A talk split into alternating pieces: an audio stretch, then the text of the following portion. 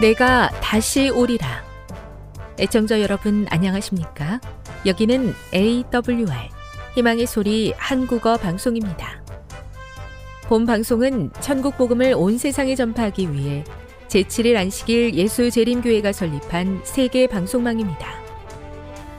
AWR 희망의 소리는 유럽, 라틴 아메리카, 아프리카, 러시아, 아시아의 방송망을 통해 전 세계에 복음을 전파하고 있습니다. AWR 아시아 희망의 소리 방송국은 한국어 방송을 매일 5시간씩 송출하고 있습니다. 희망의 소리 방송은 인터넷과 스마트폰을 통해서도 언제나 청취하실 수 있습니다. 들으실 수 있는 인터넷 주소는 awr.org입니다. 유튜브로는 AWR 코리아로 검색하시면 됩니다. 이 시간 희망의 소리 한국어 방송과 함께 보람있고 유익한 시간 되시기 바랍니다. 내가 다시 오리라. 여기는 AWR 희망의 소리 한국어 방송입니다. 주파수 안내입니다. 괌에서 송출하는 우리 방송은 한국 표준시로 밤 11시에 9,580kHz로 다음 날 오전 6시에 9,860kHz로 각각 1시간씩 방송하고 있습니다. 우즈베키스탄에서 송출하는 우리 방송은 한국 표준시로 밤 9시에 15,530kHz로 밤 10시에 9,740kHz로 타지키스탄에서는 밤 9시에 15,255kHz로 각각 1시간씩 방송하고 있습니다. 애청자 여러분의 많은 청취 바랍니다.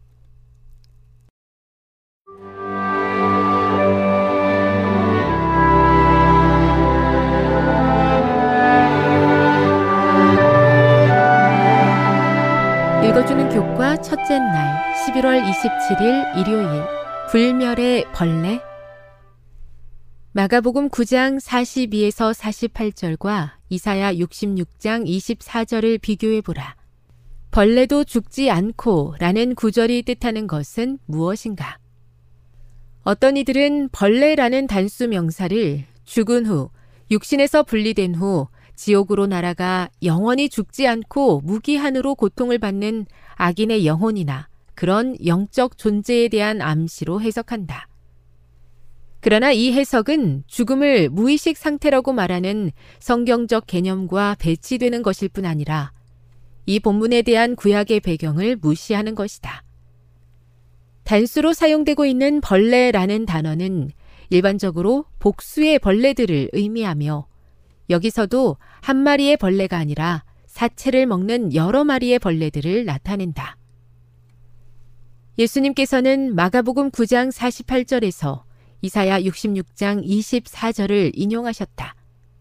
그들이 나가서 내게 폐역한 자들의 시체들을 볼 것이라. 그 벌레가 죽지 아니하며 그 불이 꺼지지 아니하여 모든 혈육에게 가증함이 되리라. 이 무시무시한 구절은 하나님의 대적들이 죽어 넘어지고 멸절되는 장면을 묘사한 것이다. 불로 소멸되지 않은 사체는 벌레들의 먹이가 되거나 먼저 벌레들의 먹이가 된 후에 불로 소멸되고 있다. 어느 쪽이든 육체의 파괴를 피해 지옥으로 날아가는 영혼에 대한 언급은 전혀 없다. 그렇다면 절대 죽지 않는 벌레는 무엇인가? 마가복음 9장 48절에 인용되고 있는 이사야 66장 24절의 비유적 표현은 이 벌레들이 불멸의 존재라는 뜻이 아니라 벌레들에게 주어진 파괴적인 임무가 철저하고 완전하게 달성될 것이라는 사실을 강조하고 있다. 즉, 악한 자들의 사체를 먹이로 삼은 벌레들이 사체가 완전히 파괴될 때까지 중단 없이 먹어 치운다는 뜻이다. 이와는 대조적으로 하나님의 신실한 자녀들은 새하늘과 새 땅, 곧 하나님이 계신 곳에서 그분을 경배한다. 이처럼 대조적인 운명을 염두에 두고 예수님은 온전한 몸을 유지하더라도 결국 벌레와 불로 소멸되는 것보다는 차라리 지체의 일부가 없게 되더라도 하나님의 나라에 들어가는 것이 훨씬 더 나을 것이라고 말씀하신 것이다. 교훈입니다. 마가복음 9장 48절에 인용된 비유적 표현은 이 벌레들이 불멸의 존재라는 뜻이 아니라 벌레들에게 주어진 파괴하는 임무가 완전히 달성될 것임을 강조하는 것이다. 묵상.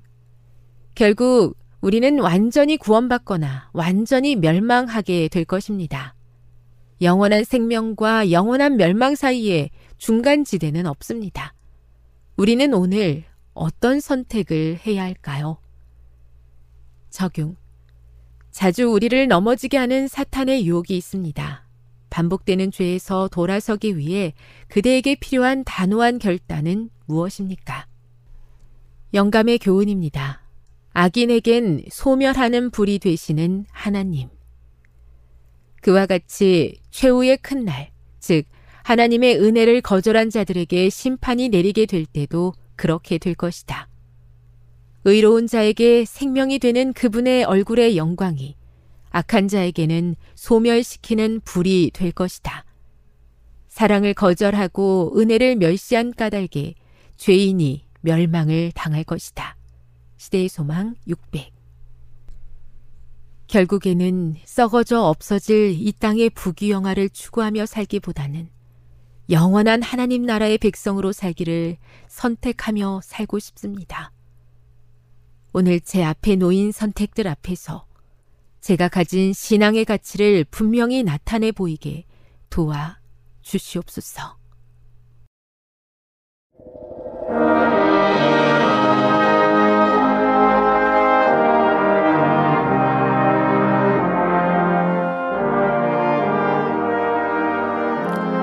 희망의 소리 청취자 여러분, 주 안에서 평안하셨습니까? 방송을 통해 여러분들을 만나게 되어 기쁩니다. 저는 박용범 목사입니다. 이 시간 하나님의 은혜가 우리 모두에게 함께 하시기를 바랍니다. 이 시간에는 요나단이 가지고 있었던 믿음이란 제목으로 함께 은혜를 나누고자 합니다. 요나단이 가지고 있었던 믿음이라는 제목입니다. 오늘 본문은 사무엘상 14장 1절부터 23절까지 있는 말씀입니다. 사무엘상 14장 1절로 23절입니다. 하루는 사울의 아들 요나단이 자기 병거를 든 소년에게 이르되 우리가 건너편 블레셋 사람이 부대에게로 건너가자 하고 그 아비에게는 고하지 아니하였더라. 사울이 기부와 변경 미그론에 있는 석류나무 아래 머물렀고 함께한 백성은 600명 가량이며 아이야는 에봇을 입고 거기 있었으니 그는 이가봇의 형제 아이두베 아들이요 비느하스의 손자요 실로에서 여호와의 제사장이 되었던 엘리의 증손이었더라. 백성은 요나단의 간주를 알지 못하니라. 요나단이 블레셋 사람의 부대에게로 건너가려고 하는 어기 사이 이 편에도 험한 바위가 있고 저편에도 험한 바위가 있는데 하나 이름은 보세스요 하나 이름은 세네라.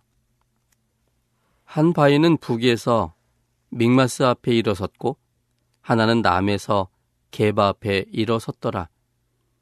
요나단이 자기 병기 든 소년에게 이르되 우리가 이 할례 없는 자들의 부대에게로 건너가자. 여호와께서 우리를 위하여 일하실까 하노라. 여호와의 구원은 사람의 많고 적음에 달리지 아니하였느니라. 병기든 자가 그에게 이르되 당신의 마음에 있는 대로 다 행하여 앞서가소서. 내가 당신과 마음을 같이하여 따르리이다. 요나단이 가로되 보라 우리가 그 사람들에게로 건너가서 그들에게 보이리니 그들이 만일 이같이 우리에게 이르기를 우리가 너에게로 가기를 기다리라 하면 우리는 우리 곳에 가만히 서서 그들에게로 올라가지 말 것이요. 그들이 만일 이같이 말하기를 우리에게로 올라오라 하면 우리가 올라갈 것은 여호와께서 그들을 우리 손에 붙이셨음이니 이것이 우리에게 표징이 되리라 하고 둘이 다 블레셋 사람의 부대에게 보임에 블레셋 사람이 가로되 보라 히브리 사람이 그 숨었던 구멍에서 나온다 하고 그 부대 사람들이 요나단과 그 병기든 자를 대하여 가로되 우리에게 올라오라.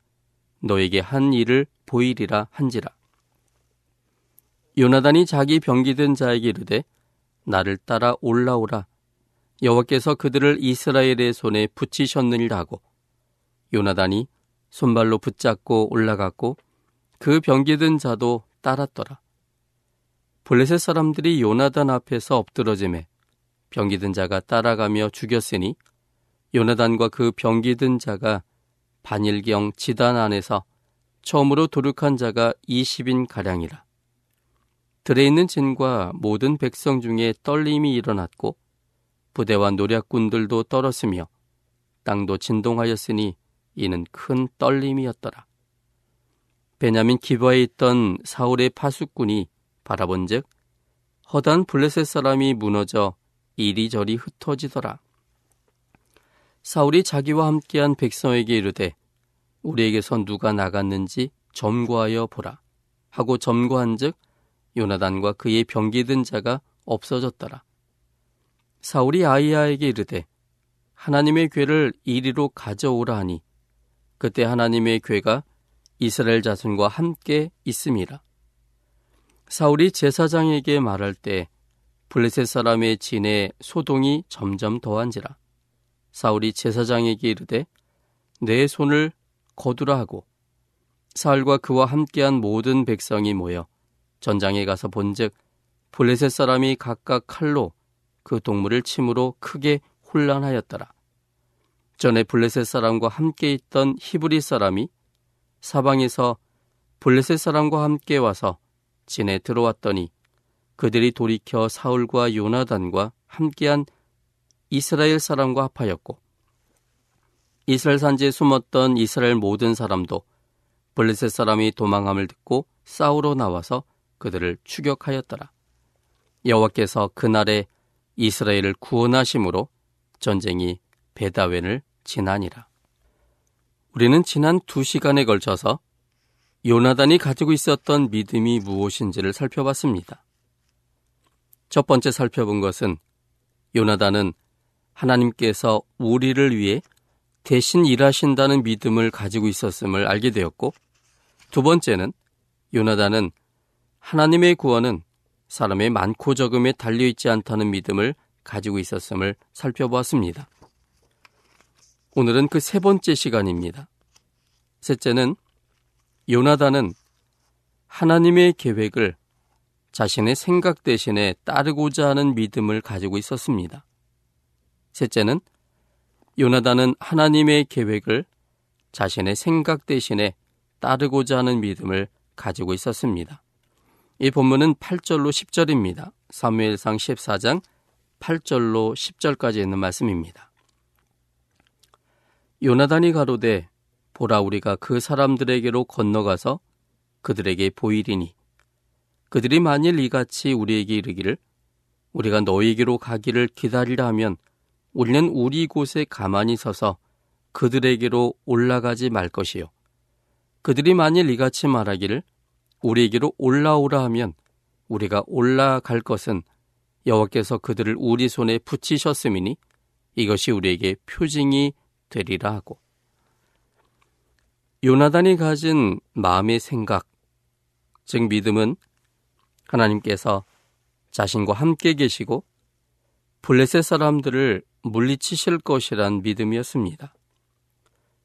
요나단은 하나님께서 이 일을 위해 어떤 일을 행하실지를 보고 싶었습니다. 그래서 매우 무모한 듯 보이는 행동을 했습니다. 그것은 단 두 명이서 블레셋 부대에 나가는 것이었습니다. 블레셋 사람들이 이 두 명을 보고 올라오라 하면 올라가서 싸울 것이고 블레셋 사람들이 이 두 명을 보고 우리가 내려가겠다 하면 가만히 서서 그들에게 올라가지 말고 돌아가는 것이었습니다. 이것을 언뜻 생각하면 표적을 구하는 행동처럼 보일 수 있지만 그것은 인간의 경솔한 마음에서 나온 것이 아니었습니다. 이것은 표적을 구하던 기도원과는 다른 것이었고 마띠아를 제비 뽑았던 것과도 다른 것이었습니다. 요나단은 그와 그의 병기든 병줄이 할 수 있는 것에 의존하지 않았습니다. 다만 하나님의 손에 모든 것을 맡긴 것입니다. 하나님의 계획은 블레셋 사람들의 마음에 요나단과 병졸의 모습을 보면서 항복하는 사람처럼 보이도록 하여 긴장감을 푼 채 이 두 명을 블레셋 부대로 진입시키는 것이었습니다. 항복하는 초라한 두 명으로 생각하여 공격에 대한 준비도 갖지 못한 블레셋 부대는 작심하고 휘두르는 칼에 의해 순식간에 20여 명이 죽었습니다. 매우 짧은 시간에 순식간에 일어난 사건이어서 초소에 있던 병사들이 다 죽었습니다. 소리가 요란하였다가 곧 고요해지는 것을 들에 있던 진과 블레셋 백성들이 듣고는 매우 강한 선발대가 쳐들어와서 블레셋 군사의 초소가 전멸되었다라고 생각하게 되었습니다. 이 일로 인해서 갑자기 모든 부대와 노략군들도 떨었고 백성들도 떨었습니다. 이 보면 15절에 그런 표현들이 있습니다. 15절에 보면 들에 있는 진과 모든 백성 중에 떨림이 일어났고 부대와 노략군들도 떨었으며 땅도 진동하였으니 이는 큰 떨림이었더라. 특별히 땅도 진동하였다는 이 표현이 그 당시에 사람들이 얼만큼 떨었는지를 보여주고 있습니다. 땅도 진동할 만큼 땅 위에 있었던 이 블레셋 사람들 모든 진, 그 속에 있는 사람들, 군사들, 모든 백성들, 부대와 누략군들이 심히 두려워 떨었습니다. 그래서 이것을 성경은 큰 떨림이라고 말하고 있습니다. 갑작스러운 공포심에 블레 사람들은 서로를 적으로 오인하여 서로 칼을 휘둘렀습니다. 20절입니다. 사울과 그와 함께한 모든 백성이 모여 전장에 가서 본즉 블레셋 사람이 각각 칼로 그 동물을 침으로 크게 혼란하였더라. 너무나 긴장하기 때문에 어떤 특별한 그러한 조짐이 있지 않아도 그저 움직임이나 그러한 소리에 민감하여 그것이 혹시 이스라엘 군대라 생각하여 한 사람이 휘두른 칼이 모든 사람들에게 영향을 끼쳐서 서로가 서로를 적으로 오인하여 서로의 칼을 휘둘렀다는 사실입니다. 매우 혼란스러운 분위기를 틈타서 그동안 블레셋 사람들의 억압 속에 살았던 사람들이 전쟁의 동원까지 되었었는데 그 일을 계기로 이스라엘 군사와 합류하여 싸웠고 또한 두려워서 숨어 있던 이스라엘 군사들도 다 나와서 허둥대며 도망치는 블레셋 군사의 뒤를 쫓았습니다. 그 결과 이스라엘은 대승을 거두었습니다. 이 전쟁의 승리자는 하나님이셨습니다. 23절의 표현처럼 여호와께서 그날에 이스라엘을 구원하심으로 전쟁이 베다웬을 지나니라. 그날의 전쟁은 이스라엘 백성들의 힘으로 인한 전쟁이 아니라 여호와께서 그 나라 이스라엘을 구원하시는 전쟁이었습니다. 그래서 실상을 보면 블레셋과 이스라엘이 크게 충돌한 것이 아니라 블레셋 스스로가 서로를 쳐서 자멸해 버리고 두려워 도망하는 블레셋 사람들을 볼 때 용기가 백배한 이스라엘 군사들이 힘을 합쳐 그들을 추격하고 물리쳐 버린 것이었습니다. 결국은 이 전쟁의 승리자는 하나님이셨습니다. 하나님께서 전쟁을 승리로 이끄셨습니다. 하나님의 계획이 요나단의 순종으로 실행되었습니다. 만약 요나단이 자신의 생각대로 고집했더라면 매우 어려운 싸움이 될 뻔했습니다. 요나단은 하나님의 지혜를 신뢰하고 있었습니다. 하나님께서 함께 계시면 비록 적은 숫자라 할지라도 반드시 승리한다는 확신을 갖고 있었습니다. 그래서 자신의 생각 대신에 하나님의 계획이 시행되도록 한 것입니다. 하나님은 우리가 알지 못하는 수천 갈래의 길들을 가지고 계십니다. 우리가 하나님의 지혜를 인정하고 하나님의 계획대로 따르고자 선택한다면 하나님은 하나님의 지혜대로 그 일들을 처리하십니다. 그러나 우리가 하나님을 인정하지 않고 하나님께서 미리 마련하신 것들에 대하여 알지 못한 채 내 방식대로 내 생각대로 모든 것들을 처리해버리면 하나님은 거기에 대하여 개입할 수 있는 여지가 없어지게 됩니다. 그 이유는 하나님의 품성으로 우리가 해석할 수 있습니다. 하나님의 품성은 우리에게 호소하지만 우리에게 주신 자유의지에 대하여 강제하지 아니하시는 그런 하나님이시기 때문입니다. 그래서 우리에게 주신 자유의지에 하나님의 어떠하심을 알므로 하나님을 선택하고 그분의 계획대로 따르고자 한다면 하나님은 우리를 이끄셔서 우리를 위해 준비한 수천 갈래의 길들을 통해서 우리에게 가장 좋은 것들을 주시는 하나님이십니다. 하나님이 지혜에 귀 기울일 때만 하나님은 우리를 이끄시며 도와주실 수가 있습니다. 하나님의 지혜에 필적할 만한 사람의 지혜는 없습니다. 여기 고린전서 1장 19절과 25절에 있는 말씀이 이 사실을 증거합니다. 고린전서 1장 19절 그리고 25절에 있는 말씀입니다. 기록된 바 내가 지혜 있는 자들의 지혜를 멸하고 총명한 자들의 총명을 폐하리라 하였으니 25절 하나님의 미련한 것이 사람보다 지혜 있고 하나님의 약한 것이 사람보다 강하니라. 하나님께서 지혜 있는 자들의 지혜를 멸하고 총명한 자들의 총명을 피하겠다는 이 말은 실제로 하나님이 공격적이어서 지혜 있는 자의 지혜를 멸하고 총명한 자들의 총명을 폐하는 이야기가 아닙니다. 이 이야기의 본질은 하나님의 지혜가 높기 때문에 지혜롭다는 사람들의 지혜가 하나님의 지혜에 비하여 아무것도 아님을 보여준다는 것입니다. 총명한 자들의 총명함도 하나님의 총명함에 비하면 아무것도 아니기 때문에 총명한 사람들의 모든 총명이 하나님 앞에 빛을 잃게 될 거라는 이야기인 것입니다.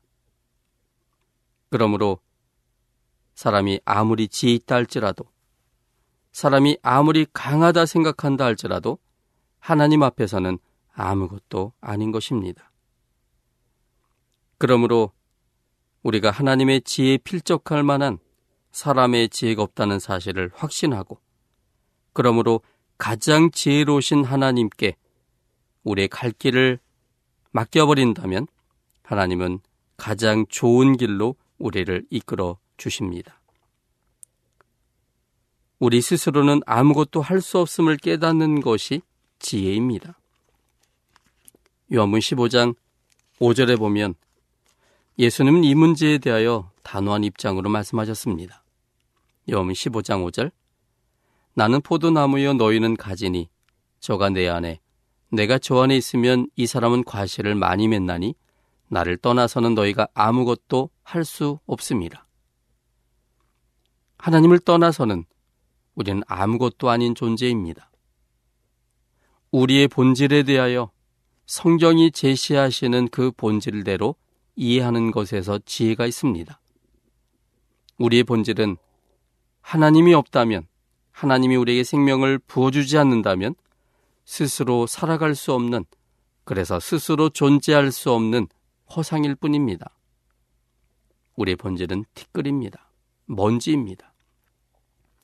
먼지를 흩어지지 않도록 하나님의 강력한 사랑의 힘으로 붙잡고 계시기 때문에 겨우 흩어짐을 면하는 그러한 존재, 존재가 사람입니다. 그러므로 나를 창조하셨고 나에게 생명을 주시고 사랑으로 이끄시고 지혜를 주심으로 이 땅을 살아가게 하시는 그 하나님을 떠나서는 우리는 우리의 본질인 먼지로 돌아갈 수밖에 없습니다. 그런데요. 우리의 본질이 하나님을 떠나서는 아무것도 아니라는 사실을 깨닫는 것이 가장 큰 지혜입니다. 우리가 우리 스스로를 의지할 수 없다고 확신할 때, 이제는 정말 성경이 말씀하시는 우리를 창조하신 그 하나님만이 우리의 희망임을 알게 되기 때문입니다. 하나님께서 우리와 함께 계실 때 모든 것을 할 수 있다는 사실을 아는 것, 그것이 바로 지혜입니다. 우리 빌립보서 4장 13절에 있는 말씀을 보겠습니다. 빌립보서 4장 13절 내게 능력 주시는 자 안에서 내가 모든 것을 할 수 있느니라. 하나님을 떠나서는 아무것도 할 수 없지만 하나님 안에서는 모든 것을 할 수 있다는 사실입니다. 그러므로 우리는 하나님께 지혜를 구함으로 무엇을 해야 되는지를 깨달아야 합니다.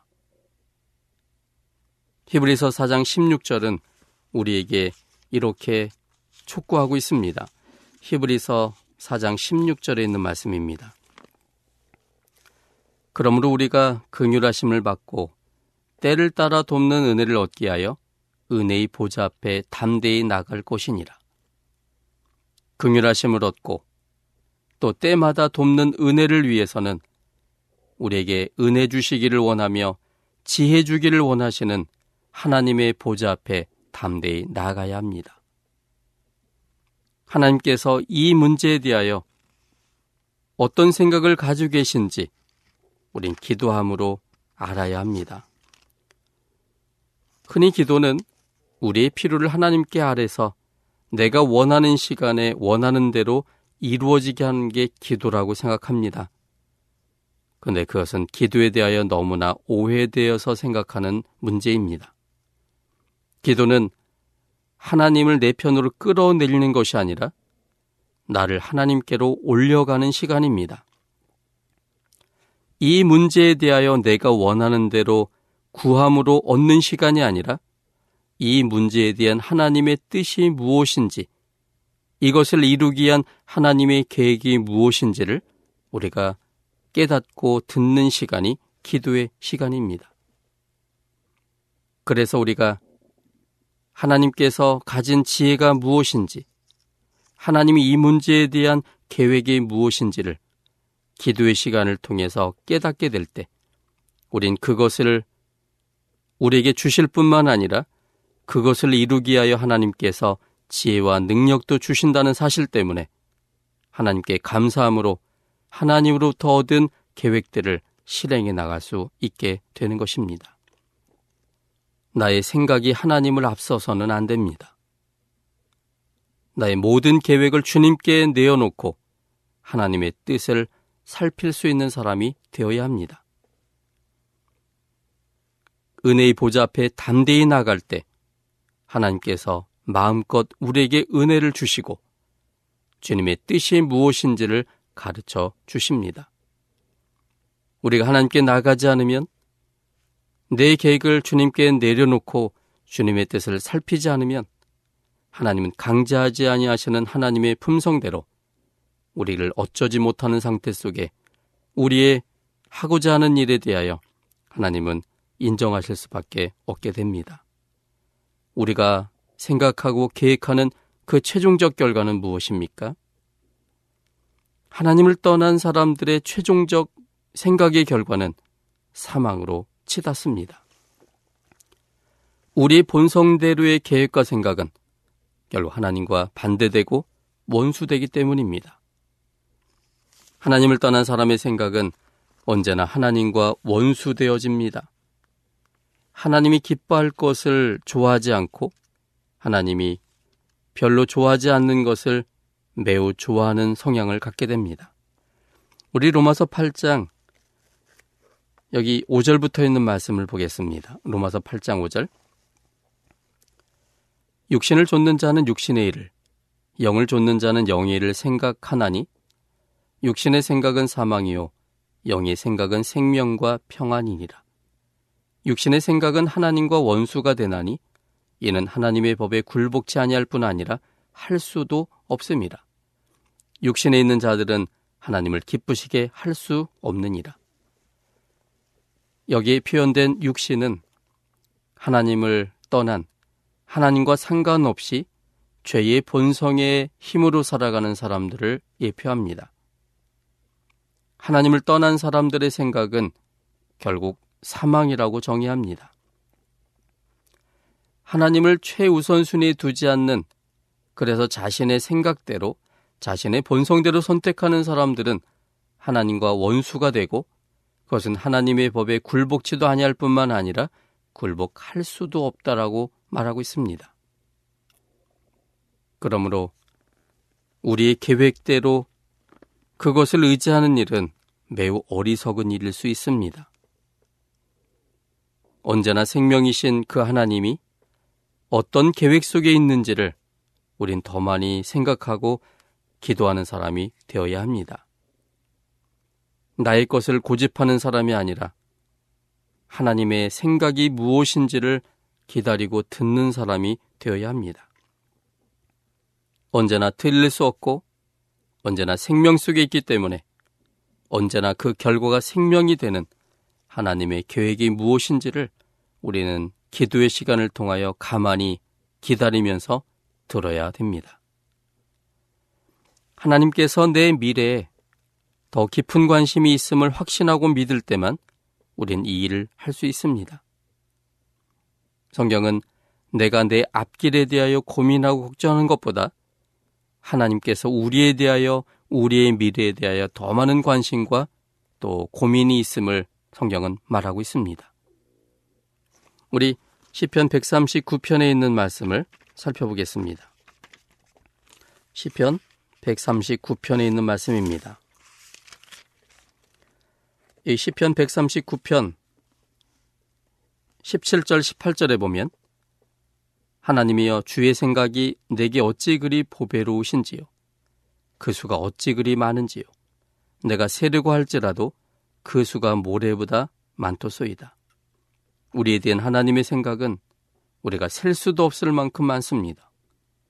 그 수가 모래보다도 많다라고 말해서 하나님의 생각이 얼만큼 다양하며 얼만큼 많은지에 대하여 우리에게 말씀하고 있습니다. 왜 하나님은 우리에 대한 생각이 우리보다 더 많을까요? 그 이유는 바로 그분이 우리의 창조주시기 때문입니다. 시편 139편에 나오는 이야기도 하나님께서 우리에 대한 생각이 그렇게 많은 이유를 하나님이 창조주이심으로 설명하고 있습니다. 13절부터 보면은요. 시편 139편 13절 주께서 내 장부를 지으시며 나의 모태에서 나를 조직하셨나이다. 내가 주께 감사함은 나를 지으심이 심료 막측하심이라. 주행사가 기함을 내 영혼이 잘 아나이다. 내가 은밀한 데서 지음을 받고 땅의 깊은 곳에서 기하게 지음을 받은 때 나의 형체가 주의 앞에 숨기지 못하였나이다. 내 형질이 이루기 전에 주의 눈이 보셨으며 나를 위하여 정한 날이 하나도 되기 전에 주의 책에 다 기록이 되었나이다. 라고 말했습니다. 그분이 나의 창조주기 때문에 나의 미래에 대하여 관심을 가지십니다. 내 자신이 나의 미래에 대해 관심 갖는 것보다 나를 창조하신 하나님께서 더 많은 고민 속에 가장 좋은 것을 주기 위하여 하나님이 준비하고 계심을 우리가 알게 됩니다. 그러므로 하나님께서 내 미래에 더 깊은 관심이 있음을 확신하고 믿을 때만 우리는 내 계획대로 실행하지 않고 하나님의 뜻이 무엇인가를 기다릴 수 있는 사람이 되는 것입니다. 내가 스스로 이 땅에 존재하는 것이 아니라 하나님에 의해서 존재하고 있음을 기억해야만 합니다. 나를 향한 하나님의 목적이 있음을 기억하고 믿어야 합니다.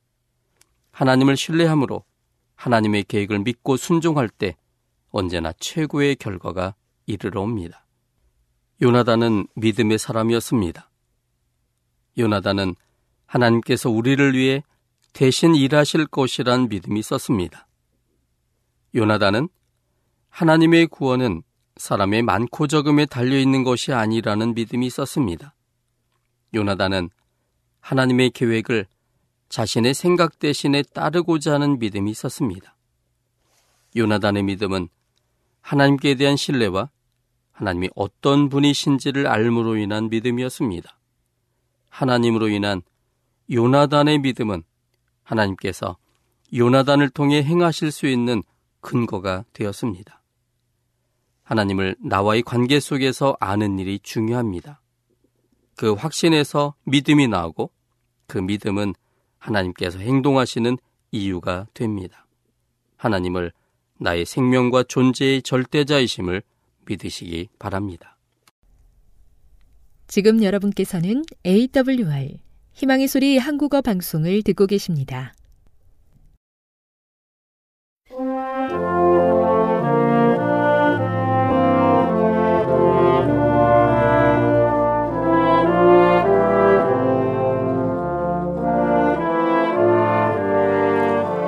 애청 여러분 한 주 동안 안녕하셨습니까? 한국연합회 성경연구소장 임봉경 목사입니다.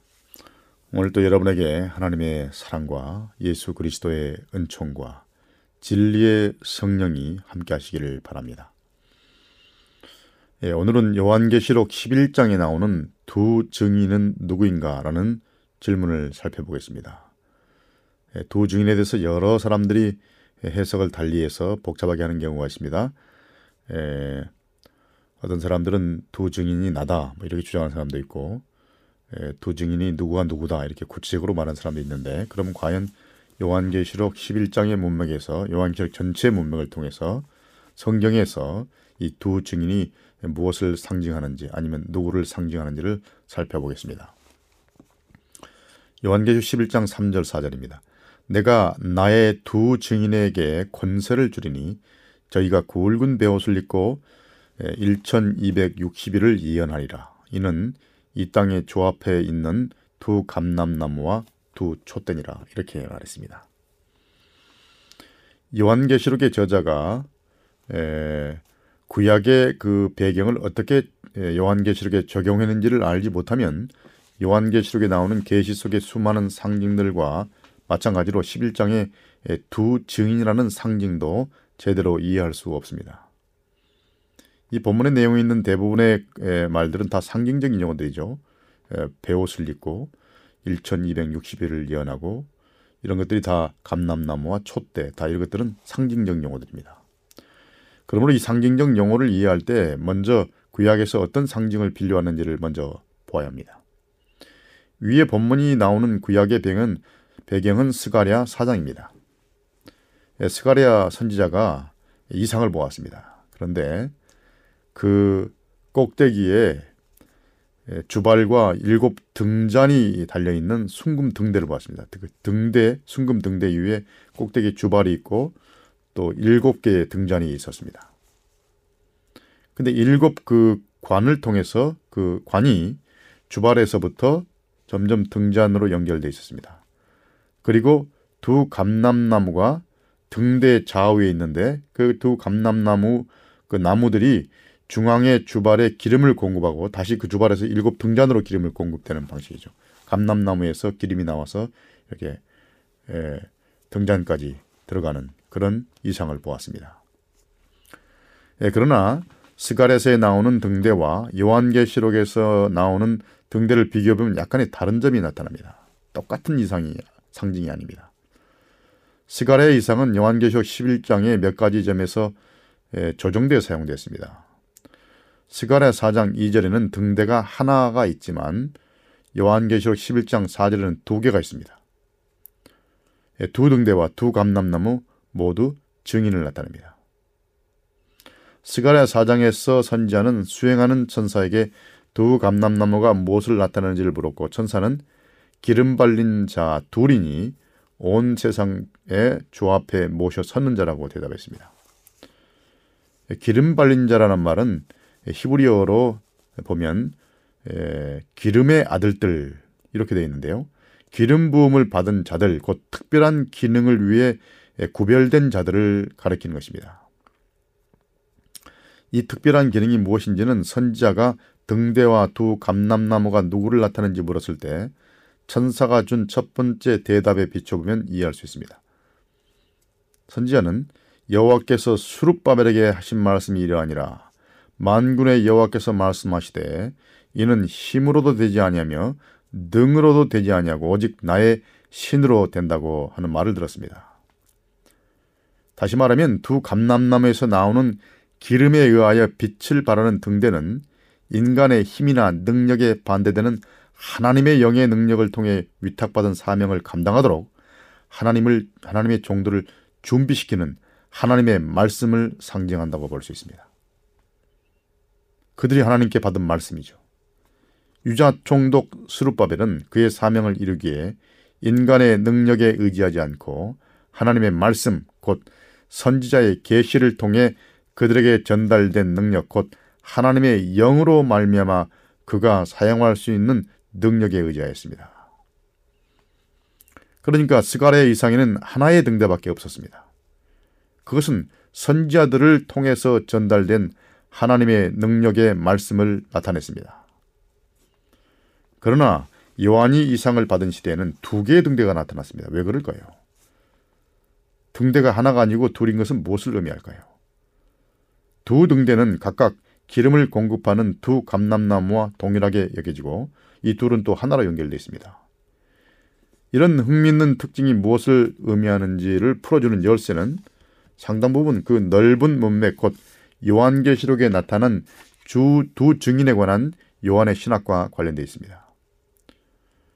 요한은 신명기 19장 15절에 표현된 성경적 원칙을 따르고 있는 거죠.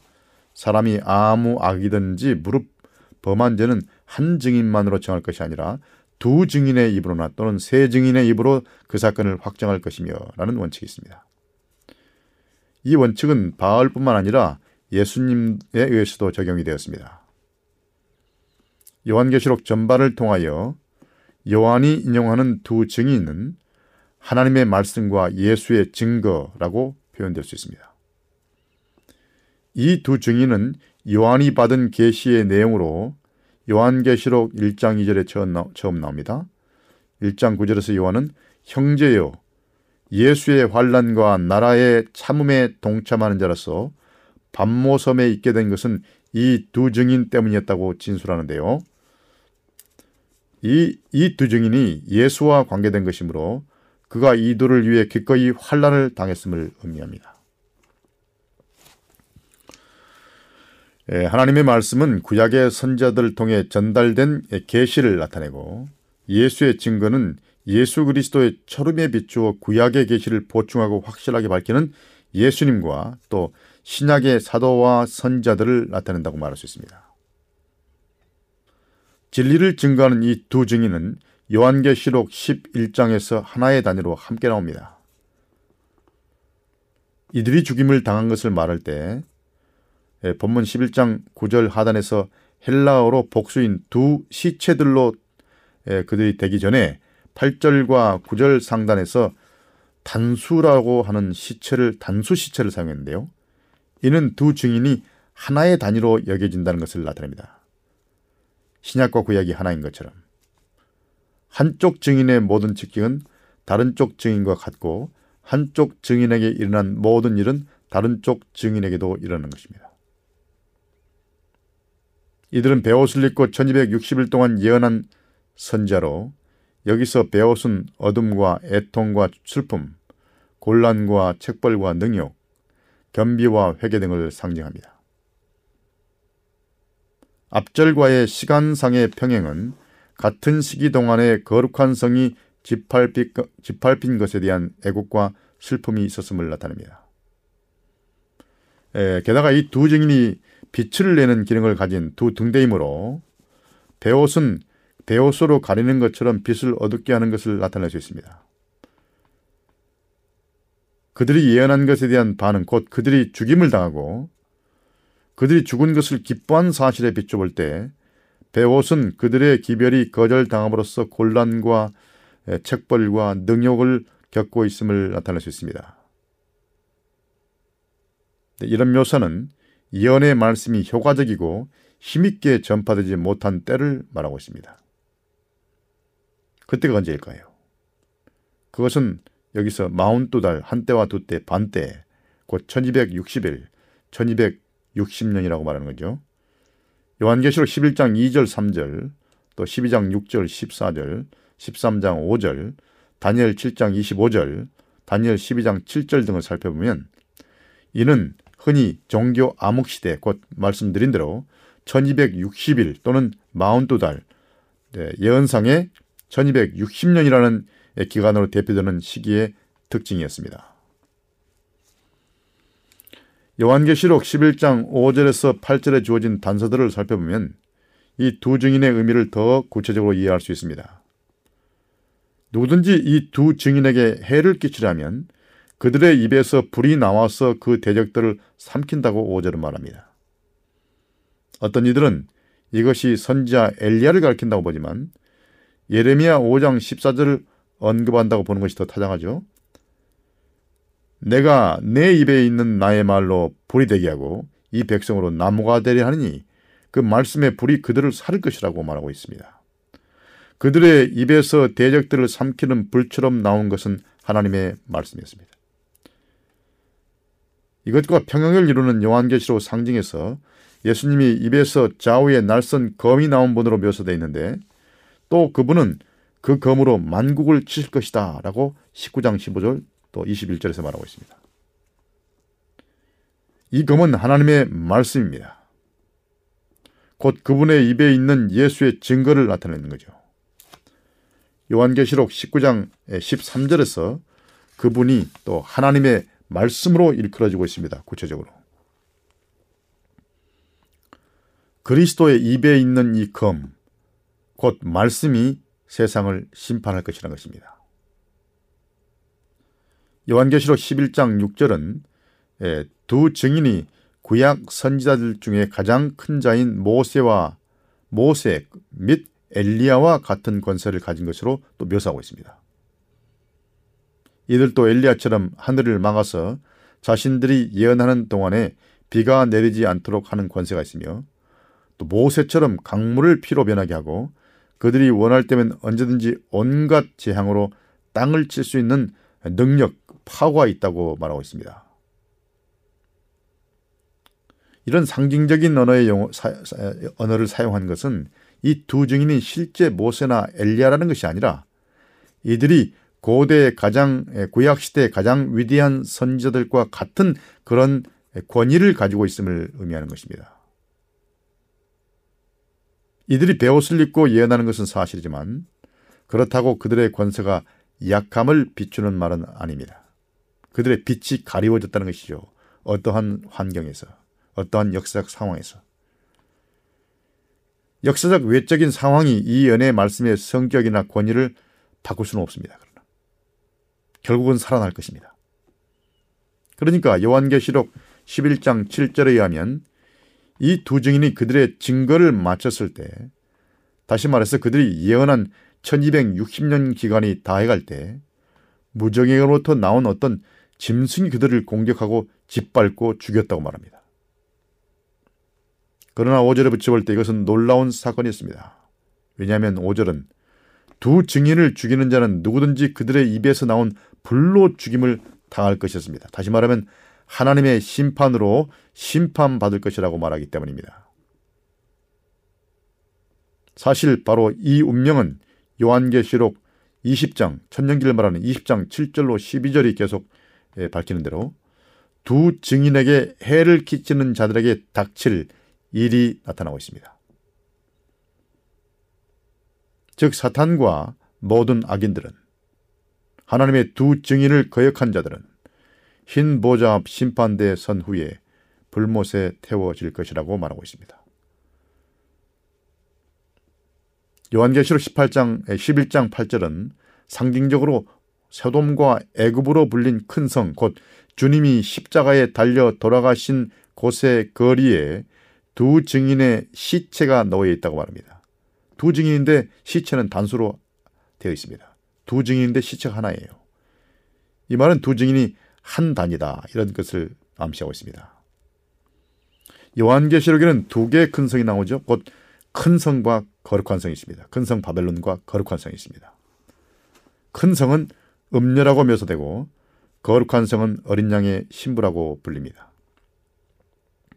앞의 성은 보통 바벨론이라고 불리고 뒤의 성은 새 예루살렘이라고 불립니다. 요한계시록 여기서 처음으로 언급되는 큰 성은 상징적으로 소돔과 애굽으로 불리고 있습니다.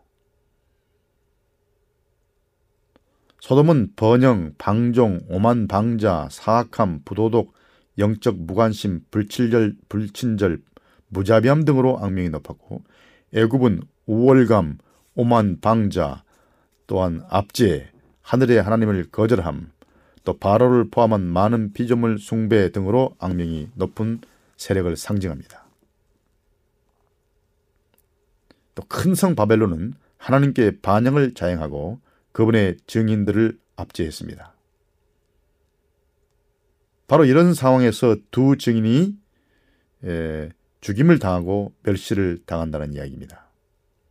그것이 바로 1260년 동안 예언을 하고 마지막 상황에서 죽임을 당한다는 것입니다.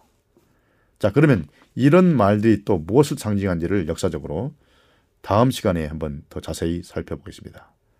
그럼 오늘은 여기까지 하고 다음 시간에 마무리 짓고 다음 주제로 또 넘어가고 넘어가 보겠습니다. 다음 시간까지 여러분 평안하시기를 간절히 바랍니다. 안녕히 계십시오.